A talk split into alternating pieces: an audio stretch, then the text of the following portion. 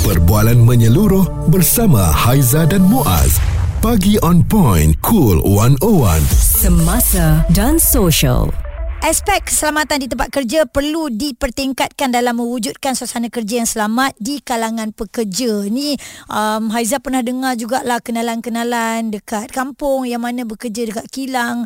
Uh, ada yang um, insiden yang berlaku ya apabila tangan terkena mesin. Uh, eh, macam-macam lah kita jadi uh, seriau dan takut apabila dengar. Eh. Um, ini yang kita bawakan, pengabaian keselamatan dan kesihatan tempat kerja. Timbalan Perdana Menteri Datuk Seri Fadila Yusof memaklumkan berdasarkan statistik yang dikeluarkan oleh Jabatan Keselamatan dan Kesihatan Pekerjaan JKKP merekodkan sebanyak 6,719 kes kemalangan di tempat kerja berlaku pada tahun lalu dan daripada jumlah tu ya sebanyak 186 kes kematian akibat kemalangan di tempat kerja. Sementara itu Timbalan Menteri Sumber Manusia Mustafa Sakmud menjelaskan pindaan terhadap Akta Keselamatan dan Kesihatan Pekerjaan 1994 sebelum ini telah menunjukkan komitmen serius kerajaan yang prihatin terhadap keselamatan pekerja di tempat kerja mereka. Dan untuk memberikan pendedahan tentang ini, sebenarnya majikan juga boleh anjurkan latihan, uh, juga seminar keselamatan supaya pekerja sentiasa menitik beratkan aspek keselamatan semasa bekerja. Okey, kita faham um, ada yang kerja shift, kadang-kadang tidur pun tak tentu. Waktu bekerja tu uh, ada yang letih, mengantuk, maklumlah mungkin ada yang buat lebih daripada satu kerja dan ini mungkin juga sebab-sebab sebab berlaku kemalangan di tempat kerja. Mungkin anda ada pengalaman nak dikongsikan bersama Haizam Muaz. Kirimkan WhatsApp anda di 0172765656 dan boleh juga call kami 0377225656 Cool 101. Responsif menyeluruh tentang isu semasa dan sosial. Pagi on point bersama Haiza dan Muaz di Cool 101 kita nak menyentuh sedikit uh, tentang pengabaian keselamatan dan kesihatan tempat kerja kerana apa yang dikongsikan statistik yang dikeluarkan oleh Jabatan Keselamatan dan Kesihatan Pekerjaan JKKP merekodkan sebanyak 6,719 kes kemalangan di tempat kerja berlaku pada tahun lalu. Ha, kita borak panjang sikit bersama dengan Profesor Madya Dr. Samsul Bari Syamsuddin, pakar pengurusan risiko kesihatan dan persekitaran pekerjaan Universiti Malaya Sabah juga fellow majlis profesor negara. Doktor uh, apabila kita ya, lihat uh, berlaku um, uh, kita kita tengok eh dengan statistik yang dikongsikan ini agak membimbangkan juga uh, doktor dan bagaimana sebenarnya pekerja itu bila berada di tempat kerja sebenarnya majikan juga uh, perlu sentiasa mengingatkan kepada pekerja kan tentang keselamatan mereka. Betul Aiza. Ini yang yang bagi saya eh dia bukannya agak membimbangkan Aha. tetapi sangat membimbangkan. Ya ya. Ya sebab apa? Apa-apa yang berlaku di tempat kerja kita kena faham bahawa apa-apa yang berlaku di tempat kerja juga akan memberi kesan impak kepada aktiviti sosial kemasyarakatan ke ke kekeluargaan kita juga. Hmm. Ha, jadi kita tidak boleh berpisahkan perkara itu ya. Um, kita banyak lagi dikejutkan dengan pelbagai isu kemalangan, uh, isu-isu bencana, kemudian isu bencana alam dan sebagainya. Bukan hanya di tempat kerja, uh, malahan juga di persekitaran kita. Jadi ini sebenarnya sangat berkait dan kalau nak difokuskan kepada tempat kerja sebenarnya memang kita sudah uh, kerajaan ya uh, hmm. uh, sudah mengadakan satu uh, pelan induk ya keselamatan dan kesihatan pekerjaan negara yang dilancarkan uh, pada tahun 2019 yang lalu ya ini sejajar dengan pelaksanaan dasar keselamatan dan kesihatan pekerjaan negara eh, yang dilancarkan oleh Perdana Menteri pada ketika itu ya hmm. uh, yang mana meminta supaya semua majikan semua pekerja memberi perhatian yang serius kepada aspek keselamatan dan kesihatan pekerja-pekerja. Yeah. Uh, bila kita sebut pasal keselamatan dan kesihatan, kalau boleh saya nak tanya Aizah dan juga uh, siapa-siapalah mm. yang mendengar ni kan. Yeah. Uh, di mana perlu kita beri perhatian pada keselamatan? Hanya di tempat kerja atau di mana-mana saja? Di mana-mana rasanya kita kena pastikan ya. ianya terjaga lah, doktor. Betul Aiza. Hmm. Tak semestinya di tempat kerja. Hmm. Jadi keselamatan dan kesihatan itu merupakan perkara yang paling asas, paling utama dalam kesejahteraan seseorang manusia. Hmm. Manusia mana yang rasa selesa, gembira, ceria apabila badan mereka tidak sihat, tidak selamat.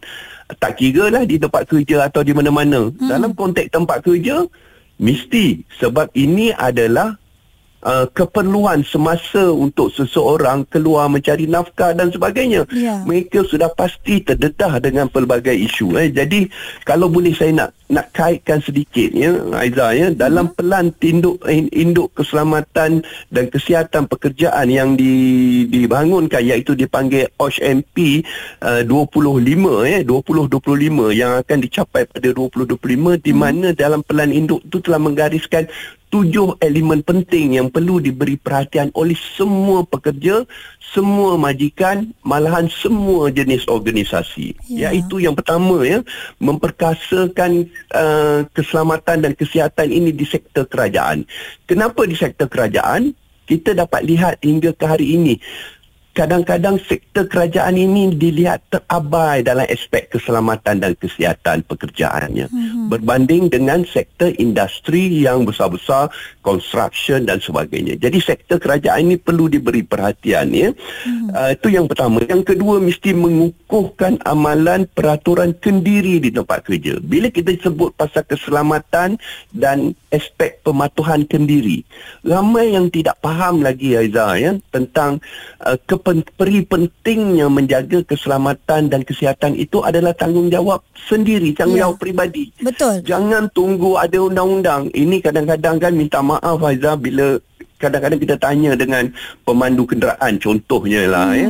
Uh, kenapa pakai tali pinggang keledar? Dia kata kerana ada penguatkuasaan, undang-undang. kerana ada ya. undang-undang, bukan sebab keselamatan. Uh. Betul. Baik. Ini yang uh-uh. sebenarnya mentaliti kita kita perlu suara serta informasi semasa dan sosial bersama Haiza dan Muaz pagi on point cool 101 Cool 101 pagi on point Haiza Muaz Anda yang nak ke tempat kerja berhati-hati. Kerana apa yang kita bincangkan pagi ini Ialah uh, tentang pengabaian keselamatan dan kesihatan tempat kerja.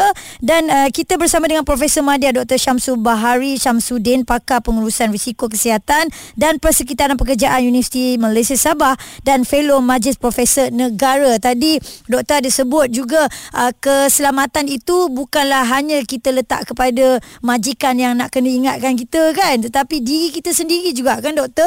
Keselamatan itu perlu dimulai dengan diri sendiri. Bermula mm-hmm. daripada kita keluar rumah eh. Yeah. saya cukup yakin bahawa apabila kita nak keluar rumah kita kena pastikan bahawa kenderaan yang kita naiki itu selamat. Jalan rayanya ya. Mm-hmm. uh, sehinggalah kita sampai ke tempat kerja sebab apa saya beritahu begini? Sebab kalau kita lihat ya bukan hanya kemalangan di tempat kerja saja meningkat tetapi perjalanan ke tempat kerja kemalangan untuk berjalan ke tempat kerja hmm. pergi ke tempat kerja dan pulang kembali daripada tempat kerja juga meningkat eh hmm. uh, selain daripada itu statistik yang yang saya rasa amat duka cita jugalah untuk kita dengar iaitu isu berkaitan dengan tekanan mental di tempat kerja. Hmm. Uh, baru-baru ini kita juga dikejutkan dengan uh, hampir uh, tujuh daripada sepuluh uh, uh, pekerja-pekerja Malaysia berkemungkinan untuk mengalami masalah tekanan mental. Benar. Adakah itu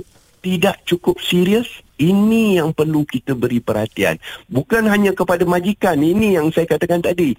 Uh, kita perlu lihat perkara ini secara keseluruhan kerana keselamatan dan kesihatan pekerjaan ini bukan disebabkan oleh satu dua faktor ianya disebabkan oleh faktor yang sangat uh, uh, kolektif ya hmm. sangat banyak eh yang yeah. perlu dilihat Uh, secara uh, bersama. Sedangkan hmm. lima, lima perkara bagi memperkasakan uh, keselamatan dan kesihatan di di peringkat awal ini. Hmm. Yang pertama uh, kita perlu lihat komitmen dan sikap cakna pihak majikan ya. Yeah ini juga sangat penting. CEO pihak majikan perlu cakna uh, dalam membuat keputusan. Sekiranya ada isu-isu yang berkaitan dengan keselamatan, kesihatan dan pekerja, uh, uh, kesejahteraan pekerja di tempat kerja mereka, mereka perlu mengambil tanggungjawab dan memastikan uh, setiap langkah-langkah pencegahan itu dilaksanakan dengan sebaik mungkin ya.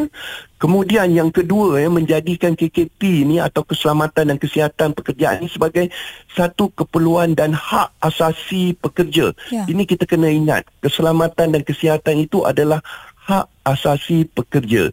Uh, bukan semata-mata kita ada macam saya katakan tadi, eh, bukan kita patuh kerana peraturan, bukan kita patuh kerana SOP. Takut itu sebagai saman, eh? pendorong eh? dan ya hmm. takut kena saman. Hmm. Kita laksanakan keselamatan dan kesihatan itu sebab kita mahu selamat. Hmm. Kita mahu lihat rakan-rakan kita ceria, gembira. Apabila tiba hari Isnin, semua bergembira untuk datang kerja. Ya, tak ada Monday uh, blues dan sebagainya. Doktor, yes. uh, kita dapat kiriman uh, WhatsApp dari Ahmad. Dia kata dia bekerja di satu pasar raya di Malaysia.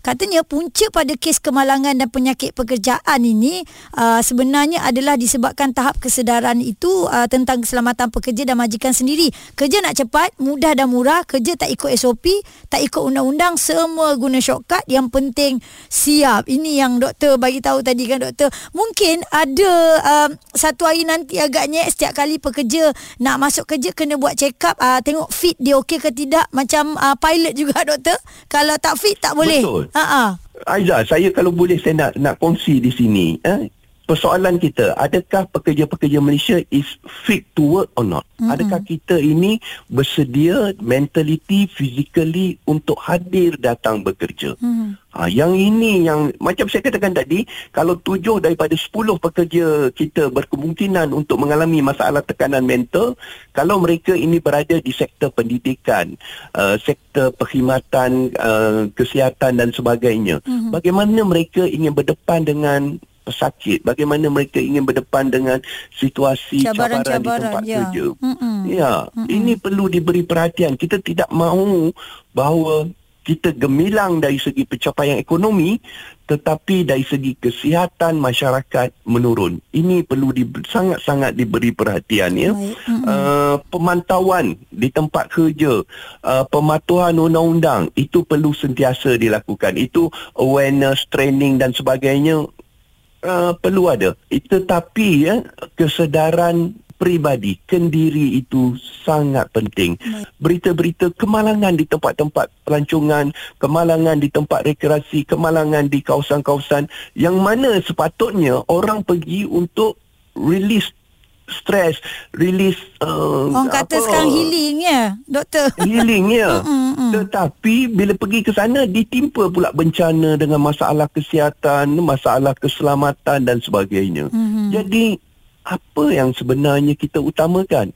Ingat, apa-apa yang kita nak buat, apa-apa yang kita nak decide dalam sebarang keputusan, letak keselamatan dan kesihatan itu sebagai uh, asas ya. Profesor Madya Dr. Syamsul Bahari Syamsuddin pakar pengurusan risiko kesihatan dan persekitaran pekerjaan Universiti Malaysia Sabah dan fellow Majlis Profesor Negara. Untuk anda yang mendengar kita, hati-hati dalam melakukan pekerjaan, mental kena fit, physical kena fit, barulah kita boleh berikan sesuatu yang terbaik dalam pekerjaan kita. Cool 101 semasa dan sosial suara serta informasi semasa dan sosial bersama Haiza dan Muaz. Bagi on point cool 101